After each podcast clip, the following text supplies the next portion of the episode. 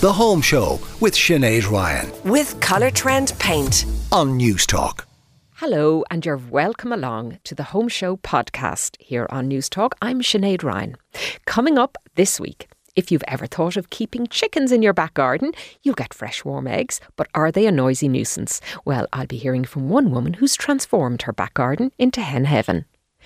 Almost 7 in 10 people haven't claimed their rent tax credit despite being eligible. Marian Ryan from taxback.com will be telling us why. If you're waking up fatigued and needing more sleep as the summer draws in, well, the bright mornings may have something to do with it. We've a sleep expert. And Home of the Year winner Jennifer Sheahan on some tips and hacks on how to pack for those summer breaks. If you'd like to get involved in the pod today, well, you can email us during the week at any time at the home show at newstalk.com. And I'm over on Instagram at Sinead Ryan 100 and I love hearing from listeners. So please do get in touch with me there. Now, have you booked a summer holiday yet? I have. I finally got around to it last week and I'm absolutely delighted. The weather has been mixed. To say the least. So many of us are looking forward to a bit of reliable sun this year if we can manage it. And one of the things I hate doing is packing. I try to do it in plenty of time. I've usually great plans and end up stuffing things into a case at the last minute.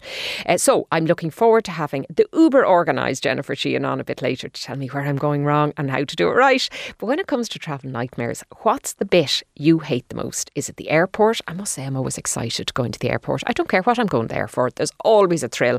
Is it the flying? Is it the middle of the night starts? Or do you love it all? Well, look, let me know. I'll be taking some recommendations from your for your favourite holiday hotspots as well with pictures.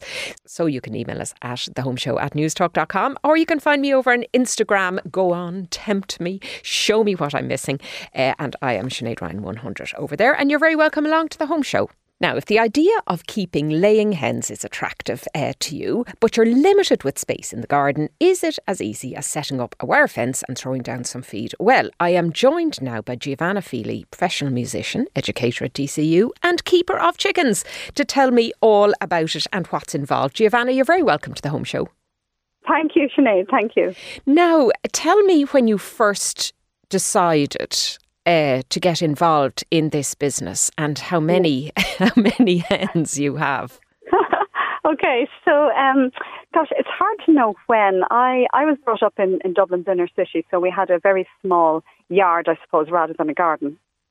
But when it came, and I was lucky enough to be able to, to you know, move into my own house, we kind of looked at this garden, and you know, I always thought it has to be a bit more than just shrubs and plants and, and patio. And I'm not good at gardening. So I, I kind of very early on, maybe 10 or 12 years ago, kind of started to think about chickens. But my husband was adamant, no way.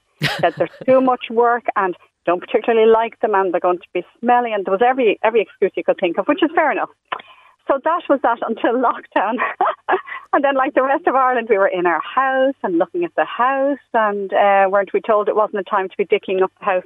So we um, dickied up the garden and said, okay, let's go for it. Let's get these chickens. So we actually got them during the lockdown. And if you remember, Sinead, the weather was glorious during lockdown. Indeed, the first So, one um, anyway, yes. Yeah, it was. So it made the whole experience quite idyllic. So we started off with two, um, and we brought the two hens home, and we had them exactly one hour. And my husband said, God, I think there's room for another one. Let's get another one. So Right, the so he was- the he two was a became quick- three, and it snowballed. Yeah, He was a quick convert in the end. You got him there. yeah, absolutely. Now, so you have, and you still have three, or did you add to the flock? Uh, well, so we added and subtracted, and it all kinds of permutations. So at the moment, we have, in terms of chickens, we have three chickens and four ducks. Right, I see. Now, describe your your garden to me, Javan, because d- do you have a lot of land? Do you have acreages? Uh, how, We, how does no, no, we don't. So we have, well, you know, I, I know a lot of modern houses, the, the, um, the gardens w- would be quite a bit smaller. So our house was built originally in the early 80s. So it has what you'd call the moderate sized kind of town garden, you know. Okay. Um, so we find plenty of space um, for, for a few ducks and chickens. So we kind of went through different options with the housing. So we, we got a plastic coop originally. Um, and you know, Sinead, people will go for whatever kind of suits them and their lifestyle and, and a number of different considerations. But um, for us, being able to clean it out easily was a, was a consideration. So we got a plastic coop, and it had kind of a, a run that the chickens could kind of go around in attached to it, and the whole setup was on wheels. So it was actually very nifty. So the idea was that you'd pop, pop them down on your grass, And within a couple of weeks, when they start to munch down to that grass, you just wheel the whole thing to another area of grass. Um, and that worked really well when there were three um, and when there wasn't anything else involved. But also, once it got into the winter, you know, it's very easy to move around, but we kind of got tired of going out and kind of sludging around with, mm. with, with, the contraption. So we moved then to um, what's called a fixed run. So um, there's different versions of this, but we have one that's basically uh, wire panels and um, it's not a solid uh, permanent structure, so you don't need planning permission or anything. And we put this down one side of our garden, and that gives a nice big contained area that they can be in, and then we can let them out if we want to as well. So that's working really well for us at the moment. Right now, when you say you got two uh, to begin with during lockdown, like from where do you get? Like, what did you experience in this area? Did you do a YouTube tutorial, or did you just yeah, no, no, yeah, no experience at all. So literally, yeah, kind of a, a trawl through um, through through Google. So we looked at kind of companies in Ireland that would supply um, chickens, and there's a, there's a few companies that do. And then there's also breeders, and we've gotten to know some people who, you know, just people who have their own farm or their own breeding program, and they would breed chickens. But we went with a company um, originally. But just to say, Sinead, when we were looking into chickens, you know, we did want to do as much kind of research as possible, and there's a fantastic Facebook community um, of uh, people who have poultry and chickens and so on in Ireland as well as obviously in other countries. But there's fantastic groups in Ireland, and it's a great way to kind of ask questions and put up pictures of your chickens or put up pictures, sorry for saying this now, of their poo, and you're like, oh my God, this is this normal? And, you know, if you want to ask any questions, people are so helpful. And, you know, it is a hobby, I suppose, um, really as well. So, you yeah. know, people get very enthusiastic and there's a lot well, of, of support and help out there. People do that with their babies. So I suppose why not a chicken? so yeah. you, you said you don't need the, the planning to build the coop, but do you need a license to house chickens or is there, does, does anybody care? Well, again, this is, I, I shouldn't say it's a grey area because it's not, but a lot of people don't um, register their flock. They reckon they're just, you know, they're just uh, kind of, you know, pets that they have, uh, yeah, mm. in the garden. But um, there, there is a process where you register your flock um, the Department of Agriculture, and really the point of that is when there is kind of an avian flu season. Mm. Um, so when there is flu season, you're meant to keep your birds under cover. Um, and not out where basically they'll transmit with wild birds and they'll increase the pool of, mm. of, um, of mm. virus. So for virus reasons, essentially, you're, you're, to register your flock and you get a flock number then.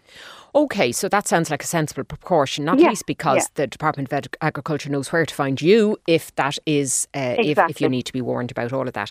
Um, now, I think obviously you're keeping them, I presume, for their egg laying qualities. But yes. do you find that they become, can you be detached from them and, and kind of refer to them, or do they become like, do you name them, for instance?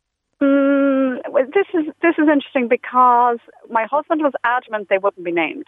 They would be there as little egg laying machines, and that's it. right. Um, and as I said, within an hour he wanted more, and you know within that hour we've three small kids, so the kids were all out. Oh, throwing names out left, right, and centre. So were. yes. So all of ours have names. Our chickens are named after um, characters from musicals and films. Fantastic. So um, we, have had Elsa and we've had Paddington and we've had uh, Dorothy from The Wizard of Oz and all these. And our ducks are named after nature. So we have Snowdrop and Ivy and Holly and these kind of things. So they do have names. Um, I suppose, you know, it sounds weird to say you'd be attached to a duck or a chicken, but, you know, they do have their own little quirky personalities. It's actually amazing, you know. So um, at the moment we have, as I said, we have the, the run where they can be locked in um, if we know we're not going to be home before dark or if we're away. But generally they're, they're around the garden and we have movable fencing, Sinead, which is fantastic. So we can section off parts of the garden. So mm. we section off um, the patio because they do have a habit of uh, walking up to the patio and picking the sunniest spot, lying there all day and doing their business on it all day. Oh, I see. right. Okay. So you want to discourage that. Yeah. Okay. Then you're out with the hose every night and we said enough of that. So we have them fenced off, but we've one duck called uh, Snowdrop, who we call her Houdini as well. No matter what we do with that fence, she's able to find a way out. Right, and she just waddles all around the garden herself. And we have a water feature up on our patio. And she comes up, and it's like her private spa treatment. Lovely, Lovely. They're lovely. putting her bill, doing her thing, and the rest are pacing up and down, saying, "How did she get out? I want she... to get out there." well, you so, can't um, blame her now. She's a clever, a clever duck. Now, Giovanna, a lot of people might be thinking that sounds absolutely idyllic, and it's great for kids, and it's wonderful. But uh, what yeah. kind of maintenance goes into like once you have the coop and you have the chickens and everything's in? Uh, I mean, there is a little bit of work that you have to do. So, what do you have there to is. do every day or every week or at different times of the year? Okay, so you know, Sinead, I mean, it's taken us a while to kind of get get a groove with this, but like a lot of things, I think it's just to have a routine that works.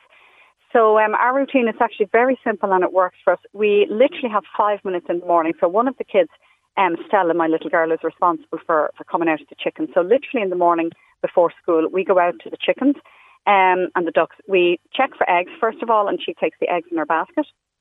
Then we give them their food and water. We keep that um, locked in the shed. We give them their food and water, and we throw in um, a handful of fresh bedding into the coop, and we walk back, and that's it. Okay, so that's that's fairly so straightforward. It's, then re- it's really really straightforward. Now every weekend we clean out the coops. Now we have plastic coops, so actually they're they're really really easy to clean, but it still has to be done.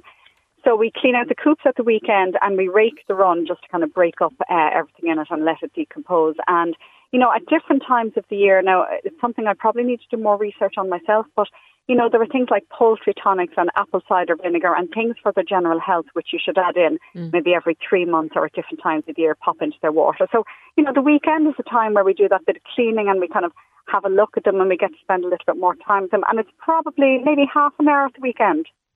Okay. But it's literally five minutes in the morning and it's five minutes in so, the evening. So that's really the care you'd give a dog. Re- less actually, because you have to take well, a dog for a walk. It. Yeah, we've considered taking the chickens for a walk. we haven't done it yet. but right. yeah, so um, so it's not it's not too onerous at all. I think. Okay, so you're getting your own eggs. I presume you get more than you need, or maybe you're on an eggy oh, diet do. now the whole time. Well, now you see, and this is it, Sinead. You know, we get um, the ducks are amazing, and this is partly why we got them. They they lay like crazy. So every morning we have four eggs, pretty much um, wow. without fail, That's and they a lot of first omelets. thing in the morning. It's a lot of omelets and scrambled eggs and uh, baking and everything. and um, so we find we we certainly in in the months where they're laying, we're giving eggs away left, right, and centre, which is lovely, do you know. Um, so we have egg boxes, and we you know we've written on the egg boxes, please bring the egg box back, um, and we give eggs. But the downside of that is that in the winter they don't lay as much now if you want your chickens and ducks to lay all year round, a lot of people do actually put artificial light in the coop. So they'll actually okay. put lighting in. Oh, that's what so prompts them then, is it? it to kind yes, of, exactly. Oh, so it's, it's it's light stimulated, yeah. So um so, so so some people quite a lot I think, and particularly obviously people who are you know in in it for business, they will light the coop so that they have the minimum amount of hours for daylight.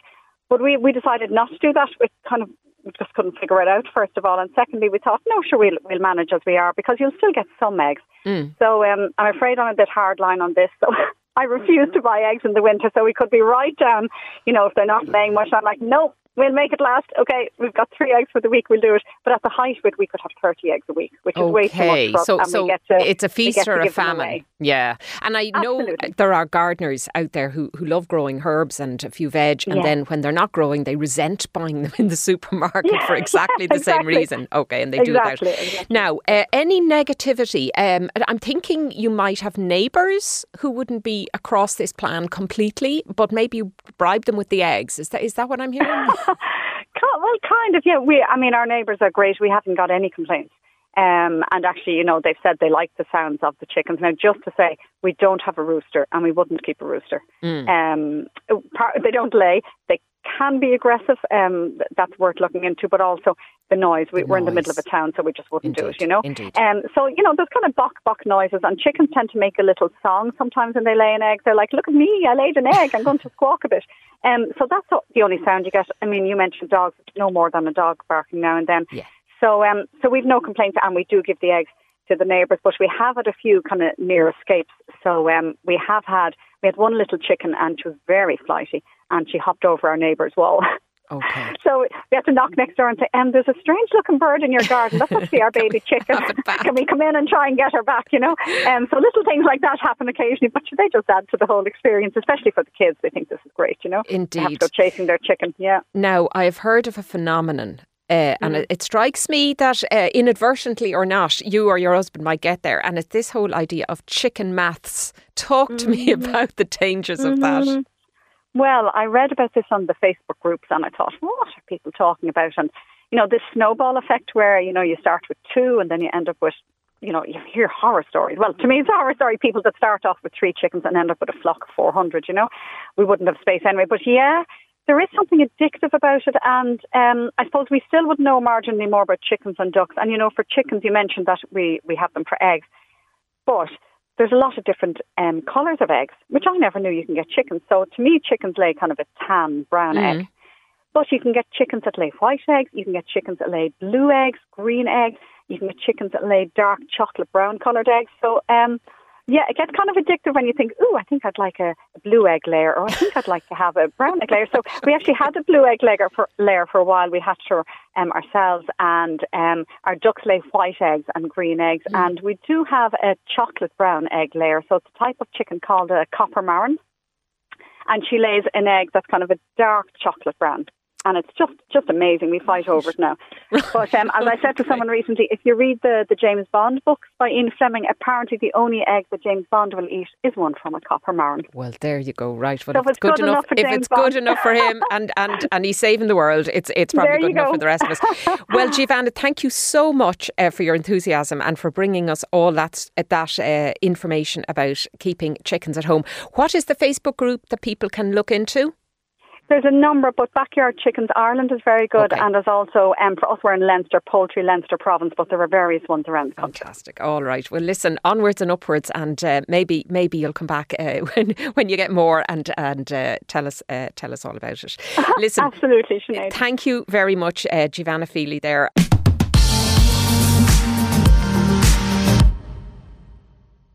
Now, well over half of all the tenants entitled to claim the new tax credit of 500 euros have not submitted a claim. Many are citing issues with their landlord or are put off by engaging with revenue. Well, to find out more and to see what's involved, I am delighted to be joined by Marian Ryan, Consumer Tax Manager with taxback.com. Marian, you're very welcome to the home show. Thanks for having me, Sinead. Now, are you dealing with a lot of queries in this area? Are people engaged with the rental tax credit? Um, yes and no. So people are interested, they want to claim it, but we're finding that the, the uptake of people actually getting to the point where they can get a refund is a lot lower than we had thought or anticipated.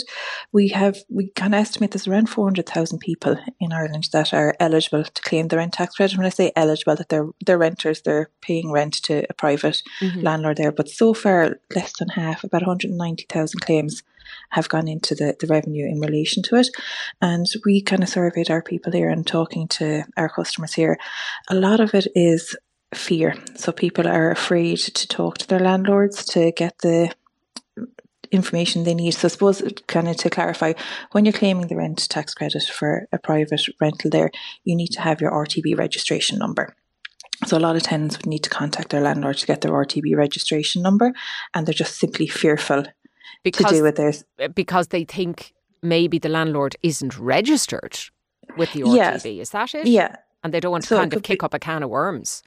Exactly, yeah. So first, I suppose they're fearful that the landlord isn't registered with the RTB because I suppose when your landlord registers you with the RTB, you get a notification of it and you get your RTB Okay. registration number there. So there's that fear, and also as well, a lot of tenants have the fear of having any sort of a conversation with their landlord because they're afraid that if they have a conversation with the landlord and say, mm. "What's my RTB registration number?" The landlord goes, "Yeah, here's your number there," and oh, we had a look at it there, and we have to increase your rent there, there for you there. So we're finding that a lot, and we're even finding people coming to us saying, "My landlord increased my rent there last September, and now they're talking about increasing it again a second time," which is, But I suppose, they're not around allowed. that, Marian. Yeah. They're not allowed to do that because if you're in a rent pressure zone, you can't increase the rent more often than once a year, and you can't increase it by more than two percent. How are they getting away with that? Yeah, I don't know. Um, now this is just, I suppose, I, I don't know this for a fact. It's just a conversation I had actually yesterday with with a tenant there that was looking to claim the credit, and I suppose we had to point them towards threshold there as well because like that, it, it's not something they, they can do. So maybe it's kind of giving people as well the power and the confidence to be able to say, well, no, actually, you can't increase it mm. there for me because you increased it last September there. So that's I suppose a big challenge for people is getting the RTB registration number. And I suppose what we should say to people is that if you are fearful of talking to your landlord about this, you can try and find your RTB registration number yourself. You can kind of bypass them there. So if you go onto the RTB reg- website, you can go in and search the register there for your Eircode that you're living in, and that will tell you whether that Eircode is registered or not. And then you can contact them and say, "Look, can I have my RTB registration number linked to me?" And that means you don't have to have any conversation with the landlord. And okay, but, also, but that's yeah. also predicating the fact that it is registered because presumably if the landlord has gone to the trouble of registering it, complied with the law, done what they've supposed to do, then they've no problem passing on the information Absol- to you. Absolutely. So that's that's I suppose an option there for those whose landlords have them registered. But then I suppose there is a certain cohort as well that the landlord doesn't have them registered and they're hitting a complete wall mm. because mm. one of the requirements for the rent tax credit to claim it if you're renting from a private landlord is the RTB registration yeah. number there. So Okay. Now how sympathetic are you finding revenue to this? Because they look, they must okay, their job is to hand out credits and collect tax, but they must know that this is a very real scenario for lots of people. Are they prepared to give you the, the credit that you're due, the tax credit, without this rigmarole? I suppose if we look at it, if we're going looking at it directly, at the tax consolidation, I struggle with that word so much, act, that by the letter of the law, you have to have the RTB registration number. Now, what we're finding is that yes, the revenue are sympathetic to it, that if some tenants put in their, their claim and they don't have the RTB registration number, it's getting approved. But like Murphy's Law could kick in Mm. at any stage. Yours couldn't be. So I suppose here in taxback, because we're kind of we're always struggling, we're always kind of emphasising compliance and putting in everything correct. We would always insist that people do, do have their RTB registration yeah. number, yeah, but they're, they are quite sympathetic. Like, okay. we don't like to paint the, the revenue as a big bad wolf. They're, they, they're, they're trying their best as yeah, well. Yeah. and, only, and, they have to balance off the two, the two sides of that. Yeah. Um, okay, well, look, Marian, you, you know, people should apply for it. They should go down this road, but you can understand the reluctance of some people not, not being able to do that. Yeah, and I suppose as well, always apply. Look, ask for it. Like there's that's one reason people are due a tax refund is their rent tax credit. There could be a plethora of other reasons as well that they're due a, a refund as well. So a lot of people as well don't even look for it, don't even go down that road because mm. they're afraid of ever looking into their taxes. And there's about two out of three people that are PAYE employees like myself in Ireland that don't ever look at their taxes and don't ever claim back their refunds. So I suppose to don't be fearful of it. And if you are afraid of talking to your landlord, you're afraid of talking to the revenue going to them directly there that you're afraid there's going to be a problem along the way, come to someone like ourselves and talk to us and we'll be able to guide you. do all the all the difficult conversations. Yeah, we'll try our best. Right, okay. um, now, I there has been some talk, and I'm kind of kind of come around now to the homeowners section, there's been political talk, given the rising interest rates across Europe and in Ireland on mortgages and things like that, that possibly in the budget there will be a, the reintroduction of mortgage interest tax relief. Now, we've ha- we had this for years and years and years, and then they did away with it. If they were to bring it back again, is that something you'd favour, and how would it work? Oh, absolutely. I suppose it's one of those things that we lost there during the, the austerity years. There, it was one of the first things to go there. And it, it's quite, I suppose, it's a pity that it's gone, and we definitely welcome it back there because I suppose if you're a first time buyer, it was really a nice thing there to get your mortgage interest relief for the, the number of years there. And as well, I suppose, for Mm. For landlords and stuff like that, I suppose they do get a relief in relation to their mortgage interest that they pay at the moment. So if they're looking to increase that, of course, that's always welcomed there. But even for homeowners as well, it would be really welcomed. Right. Okay. Well, we will wait with bated breath uh, to, log, to October and see if that is reintroduced in, in some way. Okay. Marian Ryan, Consumer Tax Manager with Taxback. Thanks a million for joining us on the Home Show. Thank you, Sinead.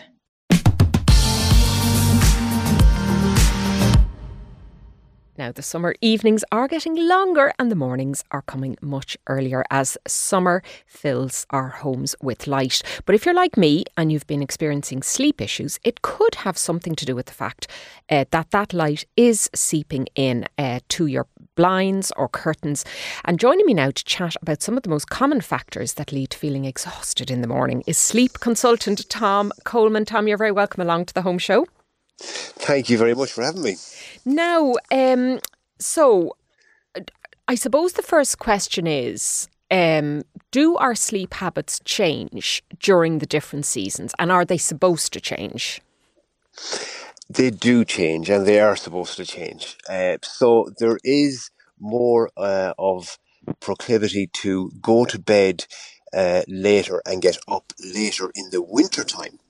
And also, we tend to sleep more in the winter time.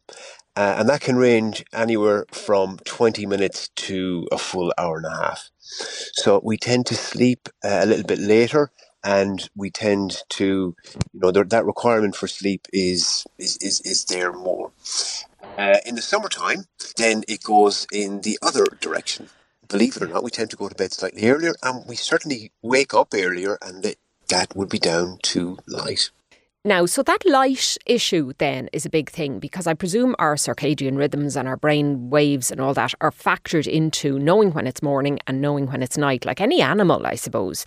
But Sure. in terms of trying to avoid it in the home, is it better to black it out altogether or to try and train ourselves to sleep no matter what?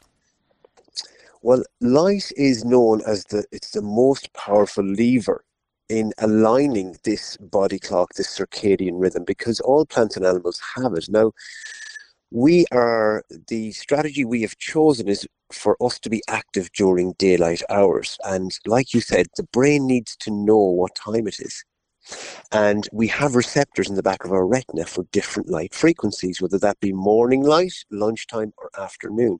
And that really helps align our circadian rhythm. So, what we ideally want is we want lots of uh, light when we want to be active, and then we want complete darkness when we want to be sleeping. So we we should try and really uh, control these factors, uh, and and we can we can um, if we are wearing an eye mask at night in the evening, or not in the evening time, but when we go to bed, Mhm. and making sure to close the curtains and close the blinds because, as we all know, one little crack in the curtain is enough to wake us up It a is of indeed. That's all it takes. And in fact, I suppose there's another type of light which maybe our ancestors never had to contend with and deal with, and that's the light of devices. Phones, Yes. iPads, you know, notebooks that we all have around us all the time. Uh, and we're told to get them out of the bedroom and switch them off. But in fact, you know, a lot of people like last thing they do at night and first thing in the Yeah. morning.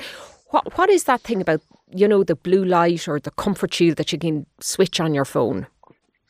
So blue and light, uh, blue and white light, they will shut down melatonin production, and that's essentially what uh, they're doing. So, I mean, if you think about light and even the direction it's coming from, an overhead light, light will mimic the midday sun, so your brain thinks it's midday. Now, 1st Mhm. thing, looking at a screen, that uh, light will essentially uh, confuse your brain and shut down the sleep hormone melatonin. Now, there are filters that people put on their devices, and I would certainly advise this. But also, don't forget that it's the activity that we're doing on the uh, device that could be causing uh, increased alertness in our brain that's going to stop us from sleeping, also. Okay, so like maybe not doing a, a complicated crossword puzzle or reading a kind of a racy thriller just before we go to yeah. sleep. Is that what you mean? Yes, that's it. And and the scrolling, the scrolling is Ah, absolutely it's highly addictive. We know this. It's the most it taps into the most powerful reward pathway in human evolution.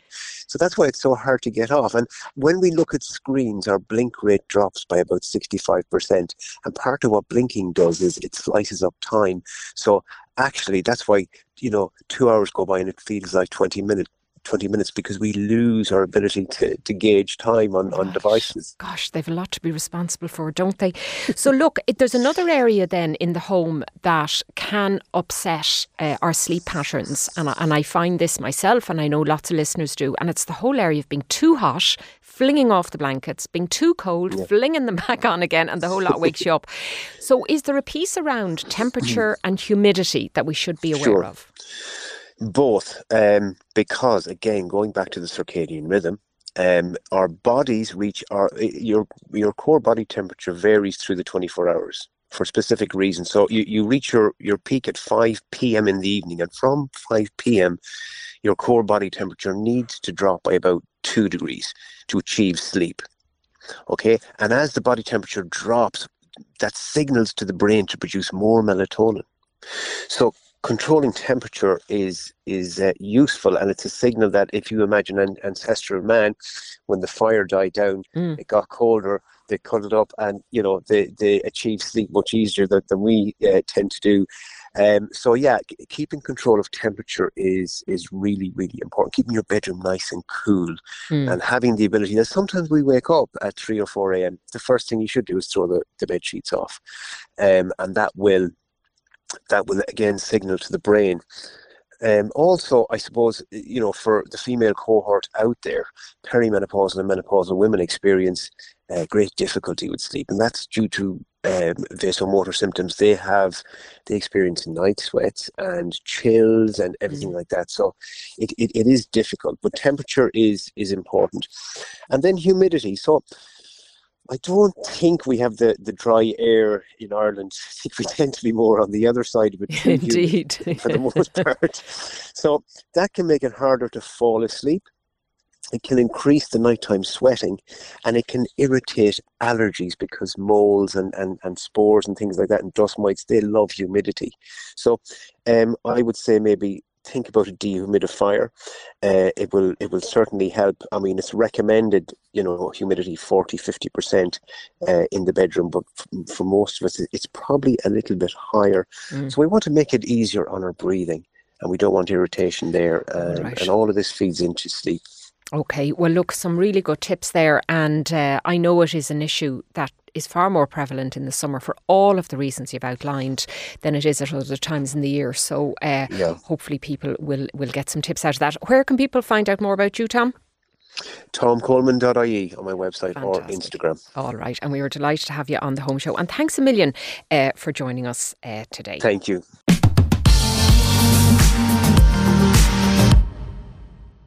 Now, many of us will be heading off for a much deserved summer break in the weeks and months ahead. But one thing that never ceases to try my patience in the run up to any holiday is the packing. What to bring, where to put it, whether to roll it or fold it. It can be a bit of a nightmare. Well, Home of the Year winner Jennifer Sheahan joins me now to go through some of the do's and don'ts of packing and to hopefully make my preparations a little bit smoother. Jen, you're very welcome along to the Home Show podcast. Delighted to be here. Now, I am one of those packers who have fantastic intentions. Intellectually, I know exactly what I should be doing. I lay everything out. I start the little bits of rolling, and then I realise my case is full. Half the stuff is still on the bed, and I just go, "Oh, for God's sake!" and Yeah. fling it all in. Yeah, it's a nightmare, and I I share your sentiments. I'm the opposite. I'm chaos. It's emotional turmoil the day before a holiday because I am stressed out about what about the concept of even just having to pack. Then I feel guilty about the stress because I'm going somewhere lovely, and it's a nightmare. I really hate it. But because of that feeling, I've gotten excellent at it. So I'm here to solve all of your problems. Fantastic. And of course, you probably don't suffer like the rest of us. Um, you know, given your uh, strict confines of your home, it's like if it's not there, it's not going. And there's not much there. There's not much that fits in the first place. So And where do you keep your packing cases? That's I have a little alcove that's been cut into the wall on the side of my wardrobe and it's just underneath the eaves at the back of my house. because Oh, you do quite a bit of travel. There isn't an inch of the house that is that isn't used up. Yeah, I do. I do. Yeah, I do. right. Okay, well then you're the expert. You're the right person to have on board. So, talk to me about pre. Like we're talking now, a couple of weeks Right. ahead of. Uh, this isn't a thing to do on the morning of. Yeah, no, no, the- no. As the Ryanair flight is taxing on the apron, and you're heading into the car. So we're talking about planning ourselves. bag. We've all been there. We've Yeah. all been there. Well, first of all is the list. Capital T, capital L, the list. So I've started this years ago and it was just, first of all, a list of essential items because I can be a bit scatterbrained if I don't have a list written down of essential items that you have to bring with you no matter where you're going. So your toothbrush, your Passport, toothpaste, your phone. passport, your phone, your driver's license, whatever, whatever it might be, your chargers, your Kindle. And I always keep that list. And every time I'm going somewhere new, I copy and paste it into a new note on your iPhone notes or Evernote or whatever note app you use. And then I add to it. And so that's evolved now. Now I have categories of lists. I love these lists. So I have a you're summer holidays list. lady, because I mean, honestly, I couldn't get through my day without lists. I have a list of the lists I need to write. So I'm, I, you're on uh, for once. We're at I love a one on list. this. I love a list. Right. So there's a summer holidays list, there's a winter holiday list, there's a wedding weekend list, there's a city break list. So all the lists are there. So that's the very first thing you do weeks before. And then the next thing you do, and when I say that this is mandatory, this is stop whatever you're doing now, listeners, and just go and get these Give it to us. packing cubes. Go What? and buy packing cubes. I cannot stress this enough. They're essential. My packing cube is my suitcase. No, no, you're thinking about something different. The disaster happens. It's too late for you. You have to get packing cubes. What, what is a packing They cube? are different cubes of diff- little cubes of different sizes, small, medium, large, whatever they might be, and they fit into your bag. And they're just made of that very, very, very light material. So they don't add any weight to your Oh, suitcase. like they don't take up any space. That little zipped square tenty thing. kind of material. Okay. They're amazing. So if you don't have them, go and get them now. What happens is they allow you to separate out your clothing, first of all, which does two things. It, it makes it really, really easy for you to find your clothes when you're getting them out of your case. So you don't have this higgledy piggledy, you know, pulling things left, right, and centre and not being able to find your swimsuit when you land in Lanzarote and you you know all you want to do is get to the pool. And the second thing is it does limit you a bit in terms of what you can pack because you only need you know five pants for a 10 day holiday. You only need three shirts for a week long. Oh, you're talking holiday. about doing laundry when you're on holidays then. I do do laundry when I'm on holidays. I do, I do, I do. Certain holidays, not every holiday. Well, the smalls are, are doable because you can do that in a, the bathroom sink or whatever. That's Yeah, fine. Okay. yeah, the smalls so packing cubes, and then you can put what your undies in one, Yes. and oh, uh, like t-shirts in another. tops like how big are they? You can get them different tops, sizes. shorts, pants in another one, and then you just have them all separated out. And it sounds simple, and often the best things in life are, and this will change your, your holiday life. Packing you, Okay, where Packing does one cubes. get those? That sounds So- like an Argos type of thing. Uh, yeah, you can kind of get them anywhere. The app, the travel queen, Steph My Life at Steph My Life on Instagram. She always recommends the Kathmandu bag. She's had them for years, and these things are worth investing in. So she says keep an eye out for sales because they often come up, and just check on their website. Okay. Okay, good. Right. Uh, now, let us get the dilemma out of the way. The political question, the big issue of the day. I will we- die on this hill. Are we rolling or are we folding? We're rolling. On we're the basis that rolling. we're not flinging. Rolling. We're not flinging. We're rolling. Roll everything. There's two ways to do it. One is to roll every item and then put it into your packing cube, which goes into your suitcase. Another method is to roll a whole outfit. So starting with the smallest thing, like your Oh, shirt, for example, you. your top, your t-shirt. Then you roll maybe your your trousers around that, and then you roll your blazers around that, and maybe you can put your smallies in in the middle of it all.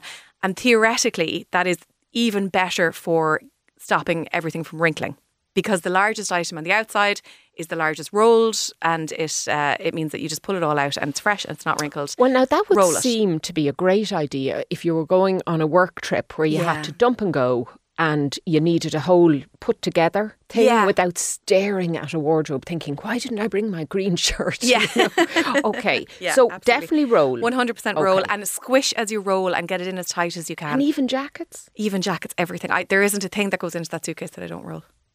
I mean, Okay, now, so in terms of then uh, the big thing that takes up the most space that annoys people, and that's shoes. Yeah, shoes are so awkward.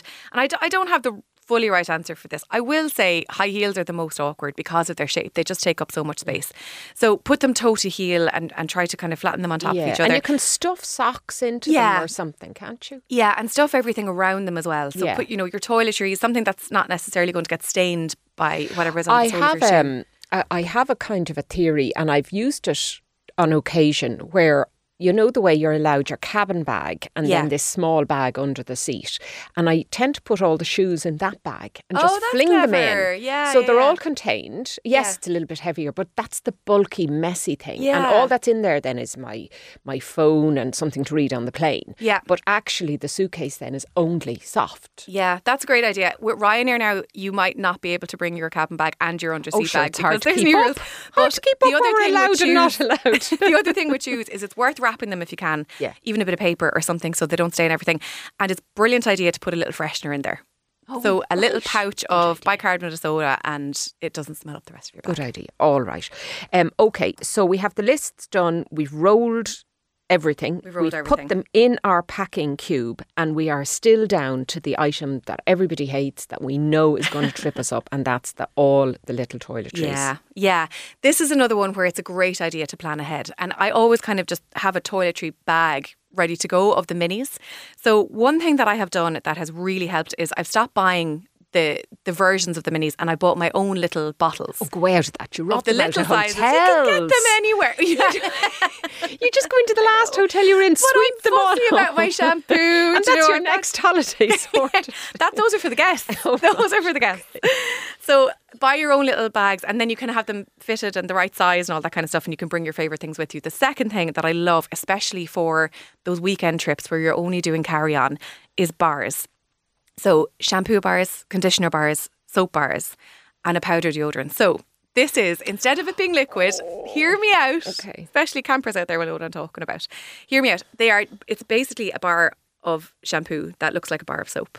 And you just lather it up and you shampoo away and it's brilliant. Because it doesn't have to go in your liquids bag. Okay, so that's not counted as a liquid. But Exactly. Do you, you, do you feel like it's Is it it's great. okay? So the one that I get is from a fella down in Cork. His name is Suds Johnson, and he does a shun- love it. shampoo bar, and I love it. I actually bring it to the pool all the time. And then the conditioner bar I get is in Lush, and they're lovely.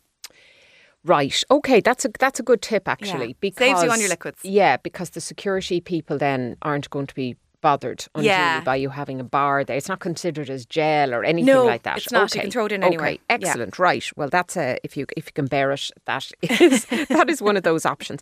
Now, um, in terms of of the type of suitcase and the carry on, I favour, even though it's a little bit more constricted, the hard case. Yes. Do you know, because if stuff you know doesn't go to plan, gets flung around the place, and you know it's it's not quite. You, you want everything to be where it was when you put it in. Um, would, would you be of that ilk? I I am. I think this is such a, a matter of personal preference. For the carry-ons, I like the soft shell because I I just think it's easier to be able to squish them. There's nothing worse than trying to slam down an overhead locker and your hard shell case is That's holding true. everybody up. So for the carry-ons, I like a softer shell. For the the check-ins, absolutely hard shell all the way. And I've had a few of them come out cracked and everything, and I can only imagine what would have happened if they hadn't been hard shell. So 100% hard shell for a check-in.